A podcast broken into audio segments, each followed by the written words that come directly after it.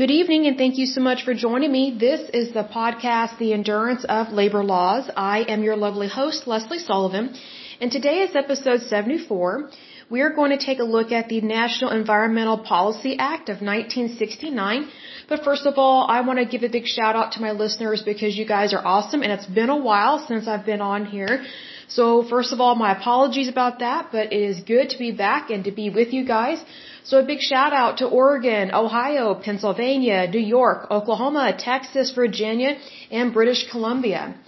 So let's go ahead and take a look at this policy act here, the National Environmental Policy Act, also known as NEPA.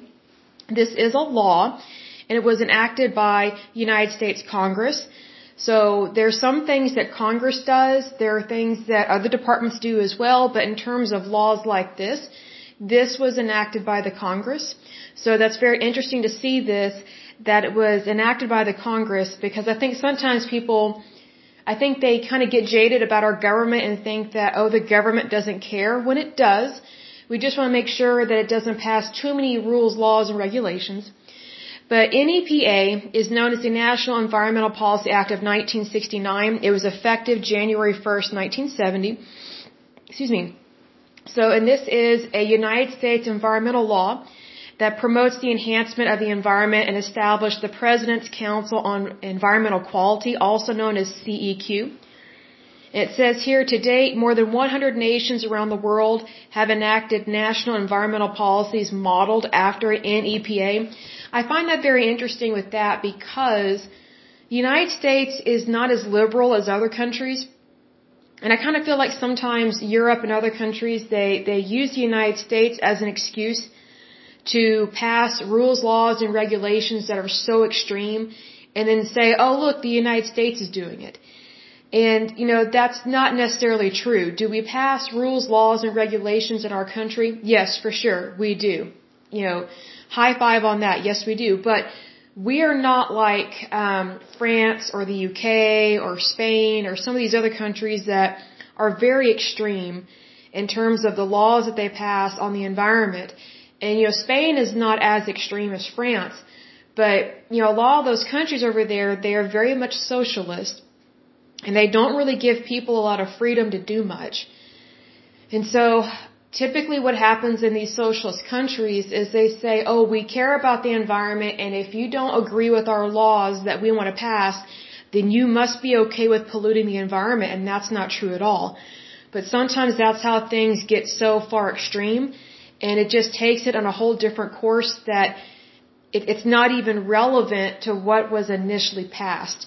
You know, I've often wondered what um, the UK, Scotland, Ireland, France, and some of the other socialist countries over there, including Italy, including Italy, excuse me. I sometimes wonder what they would be like today if they were truly capitalist. You know what? You know how many jobs would their would their people have? You know, you know how much access to money would their people have? Because whenever you have socialism, you have less access to less money.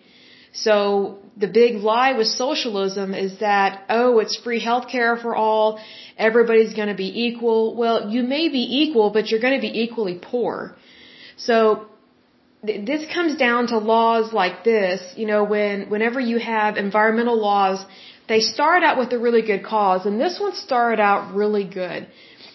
This policy act, and it, it grew out of concern excuse me, in the 1950s and 60s, uh, over there was a Santa Barbara oil spill that occurred in 1969, and I guess it's one of the third worst um, oil spills that the United States has ever had. I never knew about this until I was researching um, about this policy act. But you know, oil spills they happen. So I think that it's easy to say, oh, look how bad this is. Look at the catastrophe. Well, guess what? You know, I live in Oklahoma, as you know, my lovely listeners. And you know what? Almost every tornado we have is a catastrophe. It's horrible. That's just the nature of those types of events. So whenever you have an oil spill, I think it's extreme to to say, oh, it's the worst one, or it's the fourth worst one, or it's the second worst one, whatever the case may be. And it's like, you know, oil spills happen. They're almost always an accident. No one intends for them to be intentional. But, you know, there are a lot of things that happen in our world that are accidents that take place. I just don't think it should be, I'm probably not using the right word, but I don't think it should be catastrophe, basically, I can't even say it, catastrophe driven. I'm trying to think of another word. My apologies. I'm, I'm kind of tired at the moment. I'm uh, filming this kind of late in the day, but, um, it just seems to me like, you know, it's easy to say, oh, this is the worst one, or, you know, this is, you know, similar to a really bad one we had decades ago or something like that. Well, you know what? All oil spills are bad. All of them. Every single one of them are bad. Can one be worse than the other? Sure. But I think that to make it so hyper driven in terms of catastrophe, I think that's a mistake to do that. And the reason why is because oil spills can happen regardless of whether you're doing everything right or not. They're just things that can happen. But I think to make it extreme makes it reflect way too negatively on oil and gas companies. And I mention that because oil and gas companies, they do a lot of work that nobody else does. And I know some guys uh, that I grew up with that as far as I know, they are still working on oil rigs. Like ones out on the ocean that are, it's very dangerous. I mean, they make a lot of money. Believe me, they make bank, but also they put their life on the line. Like that is very tough work. It's very hard. It's very laborious. Um, it's not an office job, not by any means. I mean, it is very tough work. So there's a lot that goes into these industries. And to me, it just gets really old whenever people start complaining about oil spills, like, you know, almost like they're trying to shame and blame oil companies all the time. You know, could there possibly be negligence? Sure, but the rate of that is extremely low because, you know, I just don't see how a company, and maybe I'm being not ignorant, but um, what's the right word? Naive is probably what I'm thinking of. I don't believe the majority of companies are just willingly being negligent in regards to environmental spills or, or environmental hazards of any kind because to be negligent like that would first of all be immoral, illegal, and it also puts their company at risk for going under. So it's actually better for a company to follow all the rules, laws, and regulations because first of all, it's the right thing to do. Secondly, they don't want to go out of business. So there are incentives for doing what is right. And there may be some people listening thinking, well, gee, Leslie is the only reason why, is the only reason an oil company wants to do things right is to make money. No, that's not what I'm saying. I'm saying that when you do things right, even if you do everything right, something bad can still happen.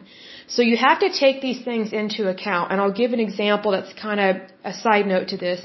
When I was in college, I was best friends with a girl whose boyfriend was he was studying the oil and gas industry like he was going to be kind of more hands-on engineer he was I, I can't think of the right word but he was going to be the type of oil and gas engineer where he actually works on site alongside with some of the workers there because he would be in charge of the site he would be doing soil samples he would be doing all this stuff and on the surface you would think, oh, engineer, easy peasy job, cushy job, professional paper pusher. No, not by any means. It is a very tough field and predominantly only men do this kind of work because it is really tough. That's not against women. I'm all for women having any job that they want that they can do. That's wonderful. But these kinds of jobs that this guy was studying for, he might be taken to, um, you know, if he works for a particular company that's international, he could easily go work you know, in Brazil or somewhere for several years at a time and then come back to the United States. So it's one of those things that, you know, there are a, a lot of women that do want to be engineers, but they don't want to move like that for a job or for a company because, you know, most women, they want to get married and they want to settle down and they want to have kids. That's wonderful. That's a beautiful thing. But this type of job was not like that. It was very strenuous. It was very backbreaking, I would say. Um, and so there was one summer he had to do an internship. I remember this. He did an internship on site. I can't remember what country or off what coast uh, he went to, but it was really hard work. But he loved it. He learned so much. He got to know the people. He got to know the industry. He got to know the company. And, you know, that's a really good internship to do because you learn a lot about your field big time. So what's good about that type of work is that it shows you what to do and what not to do. You're trained and you're more equipped for when you actually go out into the field because a lot of these jobs that deal with the oil and gas industry, they are not your average job. They're actually very difficult, very laborious, very intense. So I mention all that because, you know, I remember when the, is it British Petroleum, BP or somebody, they had a big spill and I remember this guy, I think it was the CEO, uh, president of the company. He has a British accent. I can't remember his name. I can see his face, but I can't remember his name. He actually had to do an interview and then he, they did a commercial basically letting the world know that they care and that they're cleaning it up. And I just thought, how sad is that? That he has to make a commercial, you know, just to make sure that people know that his company that that his company cares to do the right thing. And I just think, you know, that's so sad that he's basically being, you know, fed to the wolves because of political hearsay, because of favoritism within socialist countries, and they look down on the private sector in any country. And they also look down on capitalism. And what's interesting is that these socialist countries, they claim to care, but they really don't. Because these socialist countries, they say they care about people, but if they really did, they would have low taxes and they would not be punishing industries like this.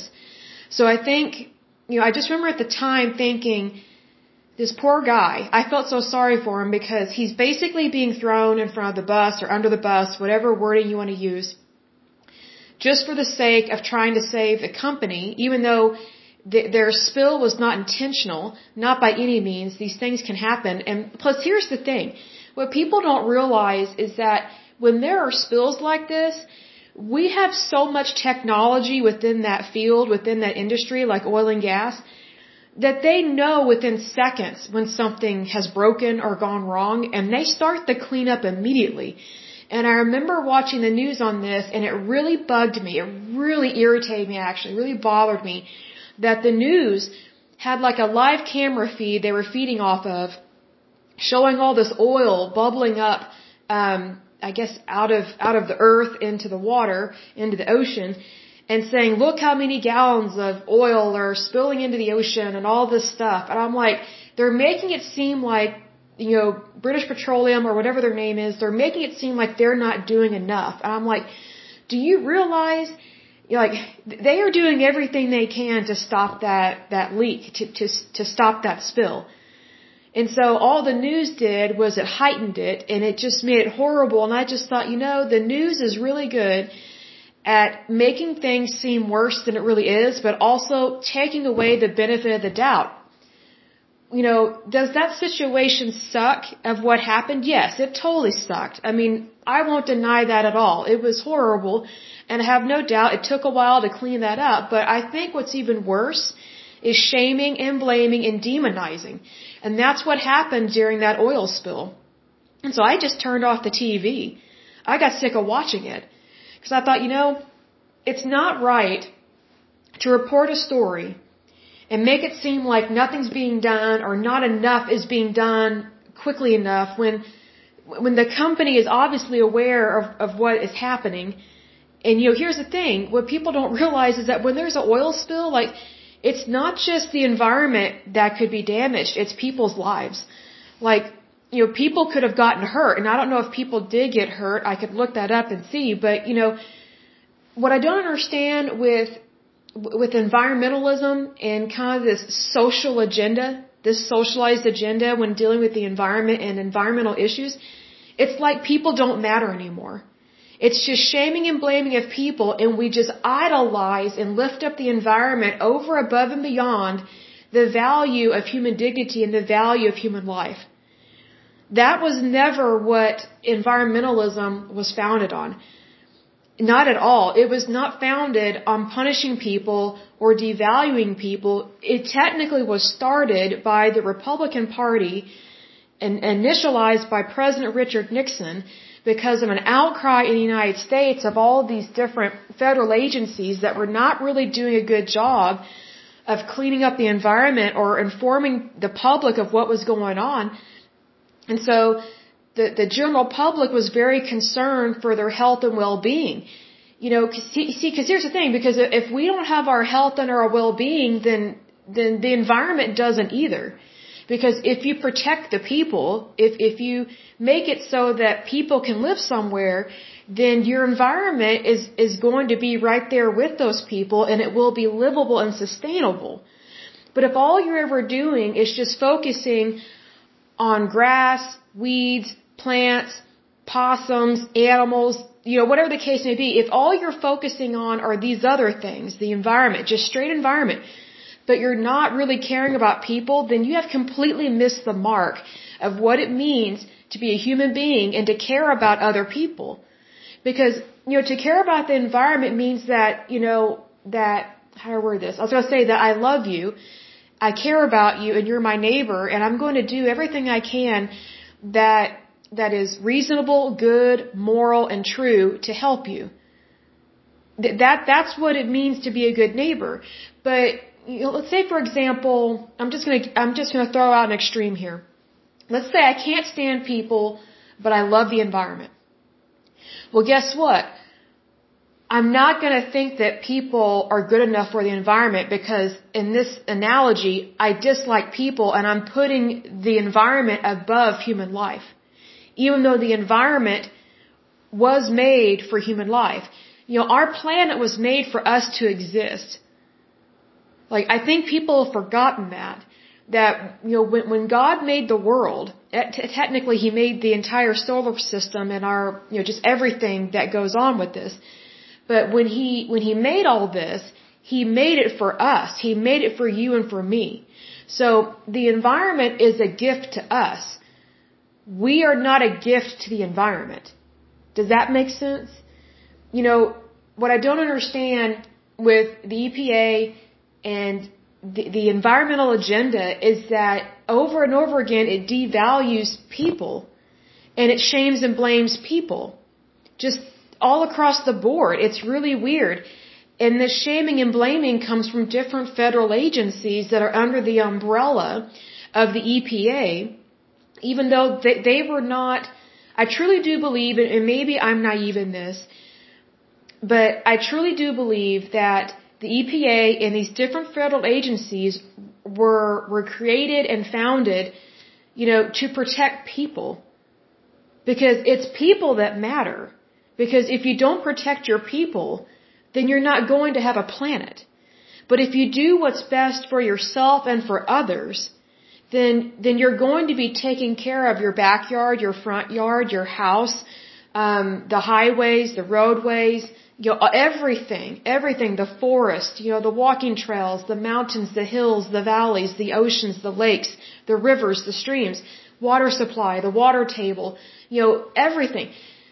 When you put things in the right order, then everything else falls into place. But unfortunately, over the years, these these different environmental acts, and this is one of them, uh, NEPA, NEPA, it has been taken out of contact, out of context, and it's been made. I don't know how to describe it, but it's been turned into an agenda, as opposed to, you know, hey, this is how we need to really help things in our world. It's it's it's been turned into almost like a to-do list of how to bother people and how to make things extreme. And one of the things where it's gotten off track, excuse me, mind you, it started out really good. And this particular act, it, it, it puts into place a way for federal agencies to have a um, kind of like an action plan of what they want to do within their federal agency and how they want to handle things and how they want to help with the environment and things like that. And so they they have all these ways of doing that, but it just kind of seems like it's becoming more and more of a professional paper pusher kind of agenda, as opposed to actually helping. So you know, with the with the National Environmental Policy Act, it's supposed to promote the enhancement of the environment. Well, you know, these days it's kind of getting off track because it's it's not really staying within those within those confines. It's it's bleeding over into other things that are not always appropriate, and it's not really doing what it's supposed to be doing, um, which is you know to enhance um, and promote environmental issues, but at the same time not dehumanize people. But unfortunately, it, it's kind of turned that way. And I don't understand completely why. I mean, I could take a guess and I can say, well, if, if I just kind of feel like the Democratic Party has has taken over things that it should not have taken over because technically what people don't realize is that the EPA belongs to both Republicans and Democrats. It, it belongs to both parties. But unfortunately, because we've got some crazy liberals that have taken over the Democratic Party, they have since hijacked a lot of these different federal agencies that are supposed to help people, not punish people. So to me, that's a big problem because we're, we're getting way off target. Our target, yes, is the environment and to repair it, to renew it, to make it better, and to have accountability. There should be accountability, whether it's the private sector or the public sector. However, if all you're doing is making it agenda based and not doing good, then then it's becoming a problem. It's it's becoming a bureaucratic nightmare, which is kind of what's been going on. So it goes on to talk about how it, it develops. Uh, I guess it kind of reminds me of like impact statements. And so I guess from what I understand with this, it's it's like these agencies they have to have a plan and they have to say, hey, this is what our goal is, and then it has to be approved. Well, you know, we've got a lot of federal agencies that are just overinflated with money. They're overspending, and it's like the right hand doesn't know what the left hand is doing. And it has slowly become that way because it's like we have more and more bureaucracy, but less and less accountability. So to me, that's why a lot of this stuff has gotten off track, even though it has a, a great cause. It has a great beginning. It's just, it's just not, staying where it needs to be. So, but I'm going to dive into a different part of this. It says that NEPA covers a vast array of federal agency actions, but the Act does not apply to state action where there is a complete absence of federal influence or funding. Exemptions and exclusions are also present within NEPA's guidelines, including specific federal projects detailed in legislation and EPA exemptions. I just wonder about the exemptions on this because to me it just kind of seems like it depends on who's in charge, who thinks what should be exempt, and I think that's one of the problems because there's not consistency. And when you're dealing with any anything to do with the federal government or state government, because you're dealing with with tax dollars, whether they are at the federal level or state level, there should be consistency. You know, there shouldn't be this inconsistent um, protocols or actions based on who's in charge or who gets elected, because you know these are federal agencies. They're they're not coming and going. You know, how to word this? They're not coming and going depending on who's in office. These federal agencies are there regardless of whether who's in office. But what's happening is you're getting these people that are uh, put in charge of these federal agencies, and it's like, again, the right hand doesn't know what the left hand is doing based on which political party is in charge at the time. And these federal agencies should not be run based on a, a political party. They should be run based on their accountability to the taxpayer, which is you and me. It's everybody. It's everybody in this country, in, you know, in the United States that pays taxes that these federal agencies, you know, should be held accountable to.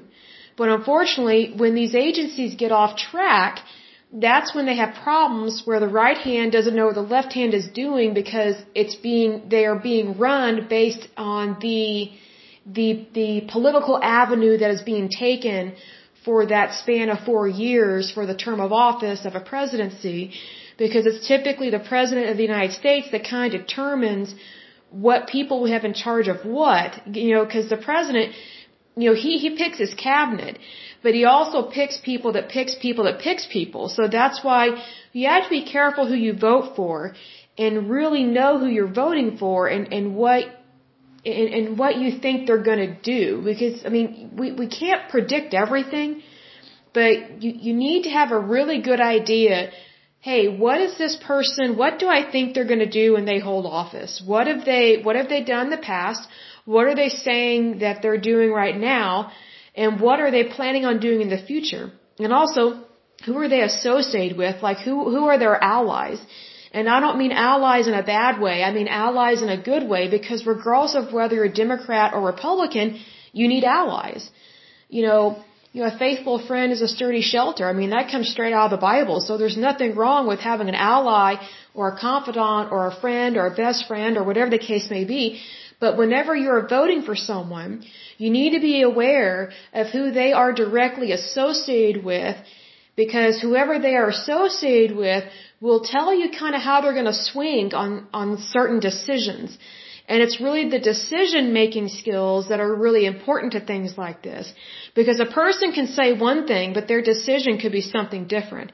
And I'll give an example of this. It's like if you have a job and you have a boss that's flaky. They say one thing in an email or maybe they drop a note on your desk or something like they say one thing here but then something completely different comes out of their mouth and it's like well what were you really wanting me to do? Or you know what kind of meeting did you think we're going to have? You know things like that. Like there needs to be consistency with what comes out of someone's mouth in, in regards to also what they do in their actions is the thing so this goes on to say exemptions also apply when compliance with other environmental laws require an impact analysis similar to that mandated by NEPA. So that impact analysis, that is based on this policy act where you have these agencies where they have to say, okay, what, what are we going to do and what are we expecting? What is our analysis? Because prior to the EPA being created by President Richard Nixon, you had these federal agencies that were kind of scattered and scatterbrained in terms of how they functioned and how they mandated themselves. And I don't mean scatterbrained disrespectfully, but it's one of those things that they they weren't really they were not really regulating themselves to the best of their ability because you have to think about this all this was new back then like we can look back and say, oh, they shouldn't have done that. They should have did this. Da da da da da. You know, we, you know, we can we can look back and say, oh, here are the pros and cons, and this is what I would have done. Da da da da. Well, here's the thing. You know, all of this stuff was new at one point in time. So the people that were in charge at the time were making the best decisions that they knew how because this was this was completely new. Like prior to President Nixon founding and creating the EPA, we didn't have an EPA. All we had were these different federal agencies that were not talking to each other because, you know, these federal agencies, they kind of remind me of our different, um, different branches of the military. You know, like the Army, the Navy, the Marine Corps. You know, it, it just, it's like, and the Air Force, I forget about them. My apologies, Air Force. Um, but it's like, you know, we have a really large military. We have the best military on the planet. The United States does, and it's wonderful. But sometimes our, our military, it's like, I've noticed that soldiers from different branches of the military, it's, it's like they don't always have camaraderie for each other.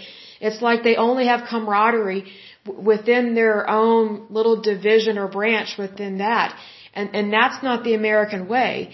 Yes, you're trained differently. Yes, the Air Force pilot is trained differently than boots on the ground, you know, a Army, you know, Marine Corps person or something.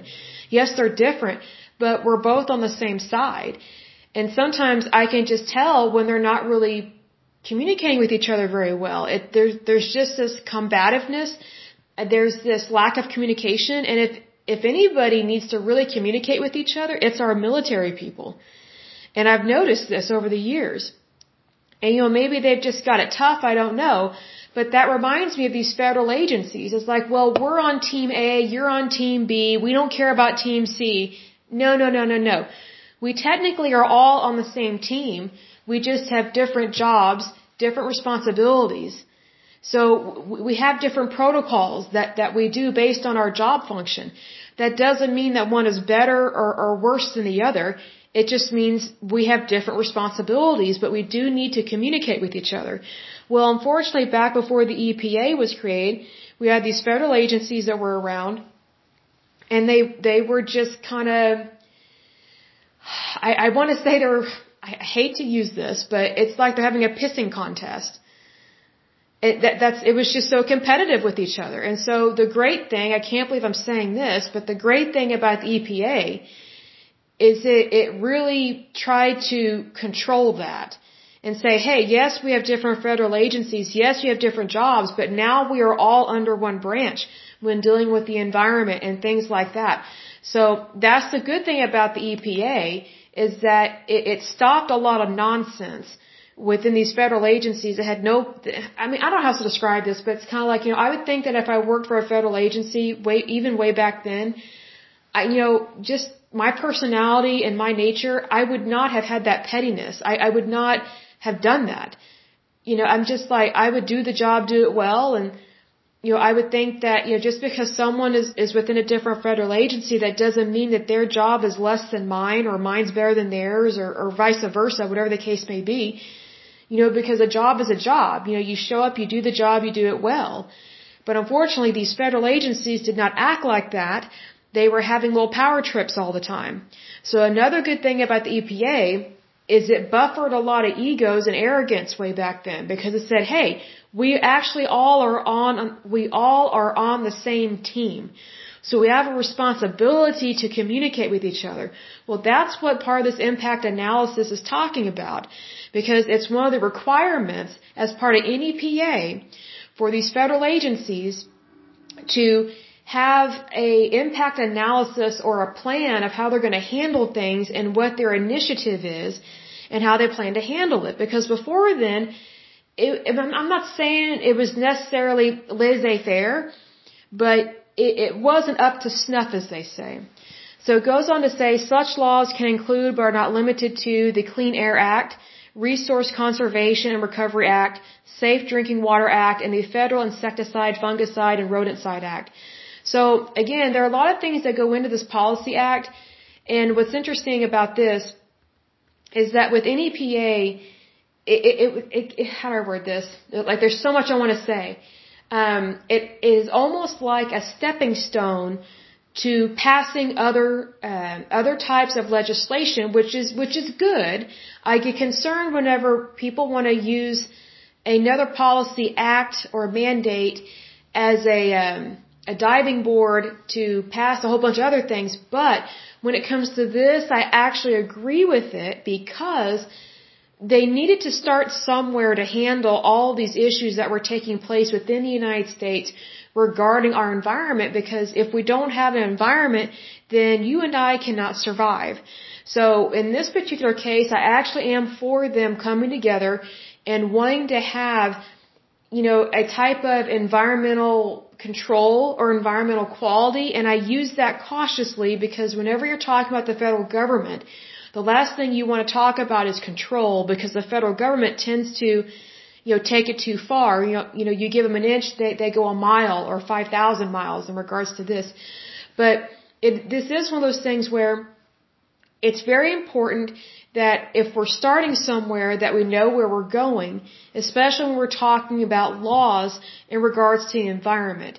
Now, I don't know how much of this they actually implement. I just don't really know in terms of, you know, you know, really deciding and deciphering, okay, what are we going to have as an action plan or a type of impact analysis for a law, a mandate, our agency, a project, whatever the case may be, because uh, whatever, whatever they come up with somewhat determines their funding.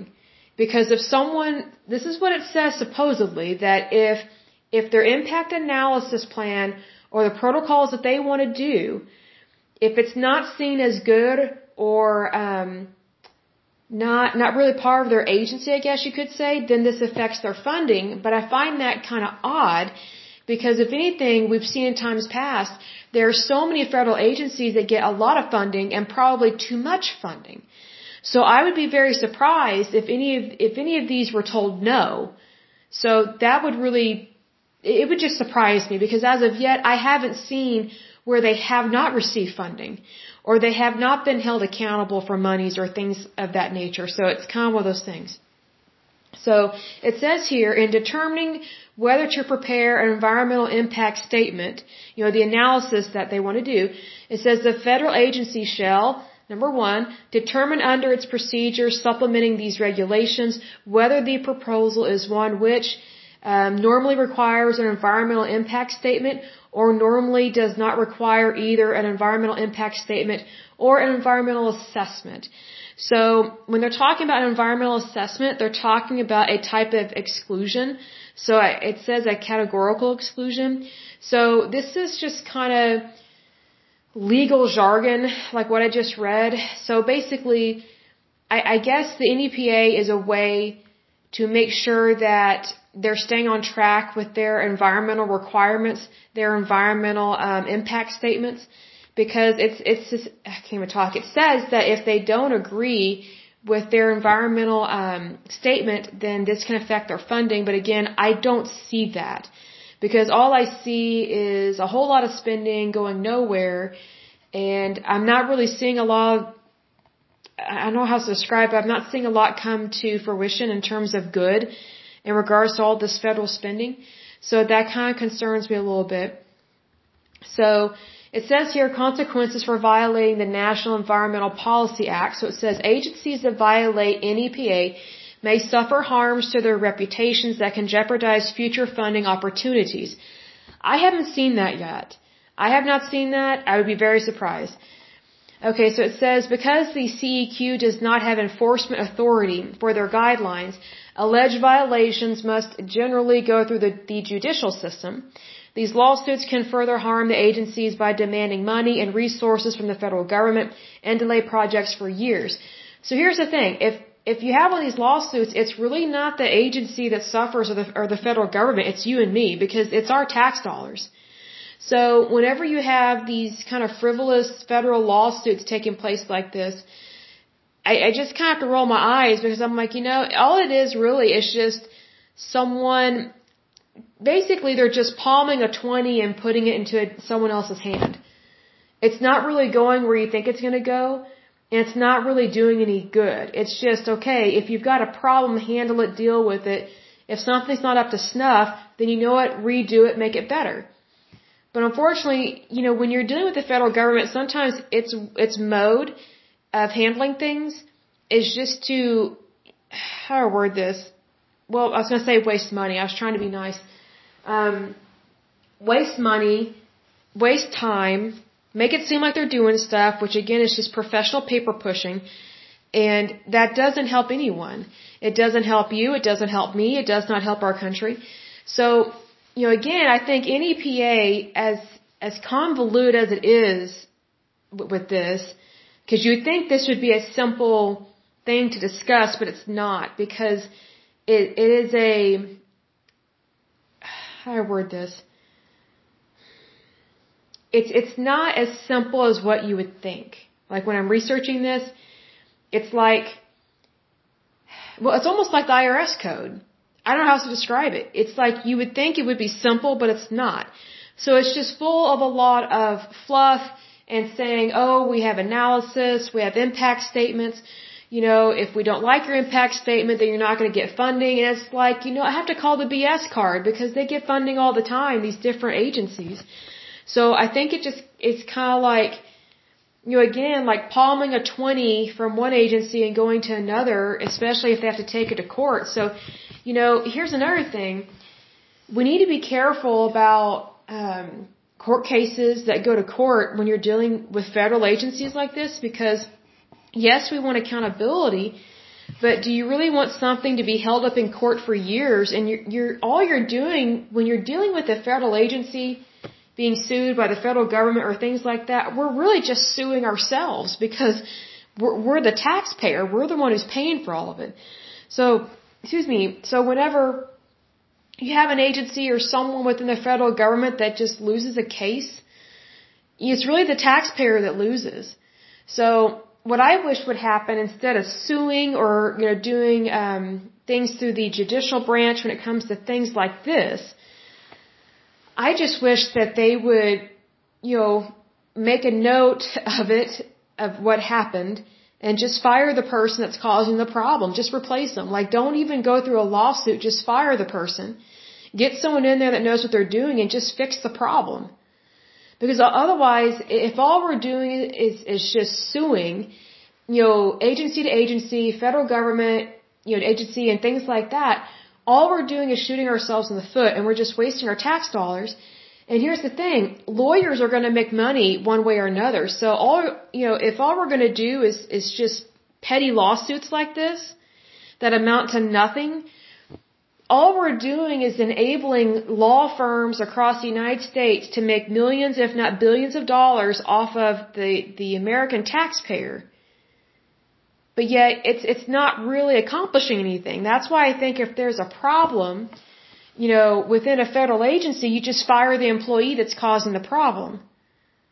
I mean, I get that a lot of these agencies, they're, they are, um, unionized, but here's the thing Sometimes people need to be fired.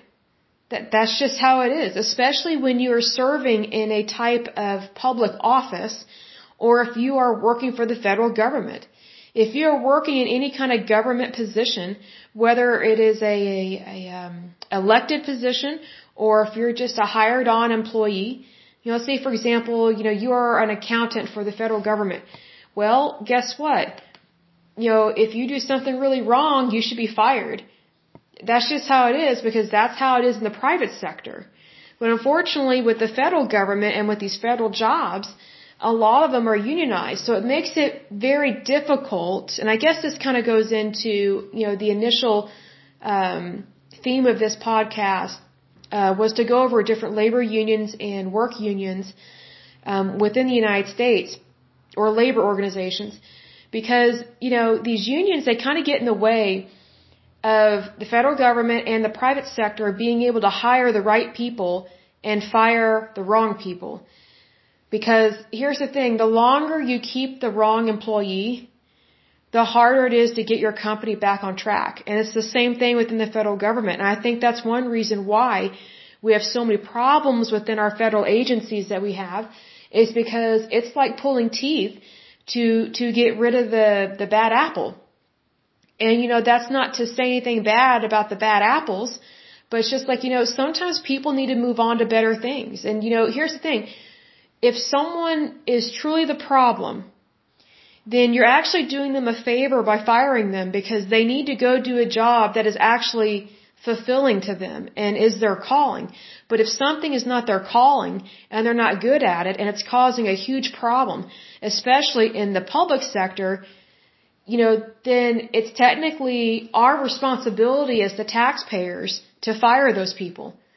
Because when you're working in any type of public sector job, you know, I expect the cream of the crop. Of course, we may not be getting the cream of the crop because a lot of the cream of the crop is located in the private sector.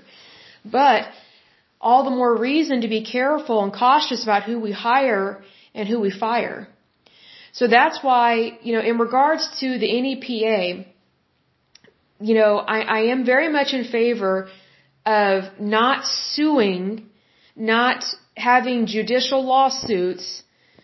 I would rather them just fire the people that are the problem and get the right people in there. Because otherwise, we're, we're just suing ourselves. We're just suing ourselves over, over tax dollars. And you know, it's always the American people that's on the hook for money like this. See, because here's another thing that people forget is that the federal government has has endless amounts of money to spend because it's our tax dollars. I mean, they they have our currency. So if they want to sue someone, whether it's a federal agency or if it's someone in the private sector or if it's a private citizen, whatever the case may be, the federal government they have no end to how long they can make a lawsuit last, which sucks. I don't like that. I think there should be limitations. I, I think it's wrong for the federal government to drag out lawsuits because first of all, it's a waste of judicial time and it is a waste of our tax dollars. And it's just not ethical. I don't understand why this stuff is tolerated. I don't understand why more judges don't throw stuff like that out because the the more these these cases clog up the works and they clog up our, our courthouses, the, the more the how I word this, the more the important cases don't get handled quickly or they get dismissed because there's not enough time or money or effort or energy to handle the really important ones. So I think we need to be careful what we allow to sue and not be sued because there are so many people, you know, we, we all have a voice in this country. If you're a citizen, if you're not a citizen, you don't have a voice. Sorry, that's just how it is. But um, if you're a visitor, just be a tourist. But you, you don't have a voice in our government or much of anything. So just enjoy your stay and then leave. But here's the thing. You know, every citizen in the United States has a voice. But whenever a lawsuit, especially by the federal government, is dragged out, that voice gets squashed and eventually silenced because the federal government has access to so much money because of our tax dollars. That's just how it is. I think the federal government should be limited on who it sues and how it sues. And a big example of this is the the what's it called the EPA. I was going to say NEPA, but it's EPA because you know they have this National Environmental Policy Act, and it sounds good on the surface. Hey, we want to make sure we're doing the right thing in terms of environmentalism, all those good things. We want to make sure that you know, we're on the same page, but yet we have the EPA that's just running amok going after people, suing people, trying to confiscate their private property. And it's like, well, is that part of their environmental assessments? Is that part of their environmental impact statements? We're going to try and confiscate private citizens' uh, property and bankrupt them? I guarantee you it's not part of their assessments or their impact statements, but yet that's exactly what the EPA is doing. So I find it very interesting that we have this National Environmental Policy Act, but it's it's not being utilized the way that it's supposed to be utilized. It's supposed to be about people. Because you and I, we are the environment and we do impact the environment. But we should not be shamed and blamed. Not by any means. Like the EPA was not created to to uh, shame, blame, hurt, or harm people, or to destroy their their livelihood or their businesses. Quite the contrary. The EPA was founded and created to protect people because people were getting exposed to hazardous toxic waste. So it's one of those things that I think we really need to focus on putting people first. Technically God first, then people, because if we don't have God, I mean, I put it this way. If we don't believe in God, we've got a big problem in this country. Because, you know, even our money says, in God we trust. And I, I trust God every day of my life, especially during the tough times, because that, that's when it's the toughest. Truly it is. But we really need to put God first in this country. And then we need to put people first as well. Because if all we're doing is putting these agendas first, well, here's the thing. Whose agenda is more important? You know what I mean? Like, you know, like for example, if I have a cause, let's say for example, I, I believe in protecting the whales, which I do. They're beautiful, wonderful creatures and we need them, but if all I'm focused on are the whales, but I don't care about people, then I've totally missed the mark of what it means to be a human being. Because you know, let's say for example, all I care about is whales, but I, I hate people, then wouldn't it be kind of hypocritical for me to expect people to love me and respect me when I hate other people? Like, th- there needs to be, I was going to say, it's not equality, but just that basic human kindness. And unfortunately, when we focus too much on the environment and we all focus on our, on our little agendas, you know, whether it's the whales, the seashores, um, the, the coral reef, lobsters, volcanoes, the forest, whatever the case may be.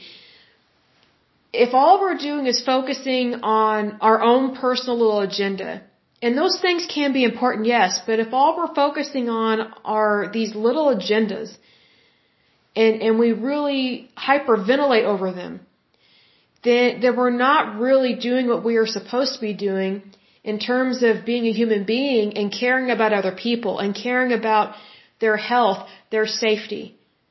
Because if I don't care about your health or your safety, Why would I care if you live in a hovel and are exposed to gas fumes?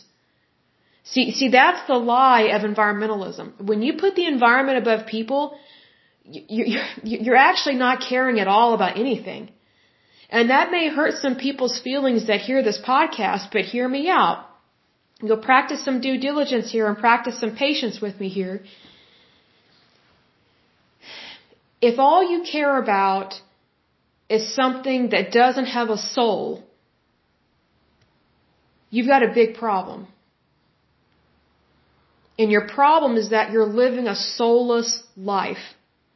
None of us, not a single person on the face of this earth, is called to live a soulless life. It's quite the opposite. Every single one of us is supposed to live our life because we have a soul. Because we were made in the image of Almighty God. And He loves us, provides for us, cherishes us. Because every single one of us are one of His children. Being that we are one of God's children, that makes us related in a way. We are brothers and sisters in Christ Jesus. So, being that we're, we are in the same family, we are in God's family, then it's not logical, rational, or reasonable, or loving to not love you. Does that make sense?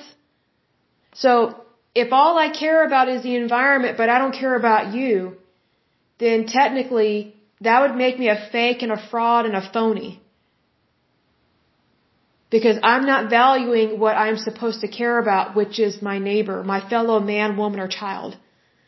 Because when I care about my neighbor, my, my fellow man, woman, or child, then, then I'm going to value what environment we live in as people, meaning you and me, as part of community as, as part of this town, this city, this state, this nation, this beautiful nation that we call home, that we call the United States. But, you know, it's like, for example, you know, Oklahoma was very competitive with Texas, especially in football. Even though I don't like very many Texas fans, um, I love them. I do. I love Texas. I love them very much. And I will say this, Texans are very loyal people. I'm very impressed with Texans. You know, the state of Texas has a very well written constitution, that's for sure, because they, they know they can leave the United States at any time. I mean, that is an amazing legal document. But here's, but here's what's even more amazing. It's the people that live there. Because the people that live in Texas, they are some of the hardest working people that I've met outside of Oklahoma. I mean, Oklahomans, we, we are pretty tough and we are very hardworking. I mean, I don't know how many of you have ever visited Oklahoma. If you have not, do come visit. I would love to meet you. But here's the thing. Oklahomans, you have to be tough to live here. As I've said in previous podcasts, in Oklahoma, we have extreme weather. We have tornadoes, we have blizzards, we have ice storms, we have flash floods, we have, I mean, black ice, hail, sleet, snow. I mean, and this this can all happen in a month. Like it, it can happen very quickly. It, it's crazy. Oh, and we can have dust bowls as well. Like you know, we had a dust bowl, really bad one back here in the 1930s. But you know, whenever we have a really bad drought in Oklahoma, sometimes it looks like a dust bowl is going on right outside, and that happened when I was in college. We had not had rain in a long time. And I remember volunteering at, at like this career event with one of my friends. So we go to this career event to help graduating seniors to get jobs and things like that. And everybody that came in looked like they had soot or they were all wearing brown suits and jackets. And we're like, what is going on? Well, a dust storm had hit our town and everybody just came in just loaded up with dirt on them because the the soil we don't have the best soil here compared to like Mississippi and things like that. So our soil um, can be very dry, especially our topsoil. It's not the most fertile soil, um, so it just kind of picks up and you know very easily gets blown around by the wind. So everybody that came in had to dust off. Well, literally, I had to go out to my vehicle to go get something. And oh my goodness, I had to put my jacket over my, over my face to not inhale all this dirt that was in the air. And then when I got back inside, I had to go to the ladies' restroom and dust off, get all this dirt off of me. I mean, it was just, it was in my hair, it was in my ears. It, I mean, I tried to not get it in my eyes, and it's just, it was just crazy. But, you know, to live in Oklahoma, you have to be really tough. So I kind of consider Texas to, to be our, our, our sister state, kind of like our big sis, you know, because they're such a large state, large state, excuse me. And they're just really good, hardworking people. So, being that I know that Texas is a really good state, they're very loyal people. If all I ever focus on is the environment, but I don't care about people, then that's kind of a slap in the face to my neighbor, which would be Texas. Because it would be like, well, you know, it's like I, I care about, you know, the the uh, the beaches that you guys have, but I don't care about the people that are actually on the beach. That makes no sense. That makes absolutely no sense whatsoever because who is the beach for? The, the coast for? It's for people. You know, it'd be like if, if I go to Dallas and I go shopping. And let's say, you know, let's say I love to go shopping there, but I, you know, let's say I can't stand people. But yet I want to help out with any kind of, any type of environmental issue that's taking place in Dallas, Texas. And let's say I show up with a sign and I'm really rooting for whatever environmental issue is going on. Well, if I don't really care about people, then that makes me a hypocrite. Because first of all, I'm not even from there. Number two, if I don't care about people, then why would I even stand up for the environment? Because the environment is for people. It is, it is for us to sustain ourselves and for us to live and to have a good life. So, but anyway, that is it for this lovely podcast. And we talked a lot about a good, about a lot of good stuff here. The National Environmental Policy Act. I think it's, I think it's a good one. I just think it's gotten off track, like many things uh, within the federal government. But I do think it is possible to get back on track and to do some good. So until next time, I pray that you're happy, healthy, and whole. That you have a wonderful day and a wonderful week. Thank you so much. Bye bye.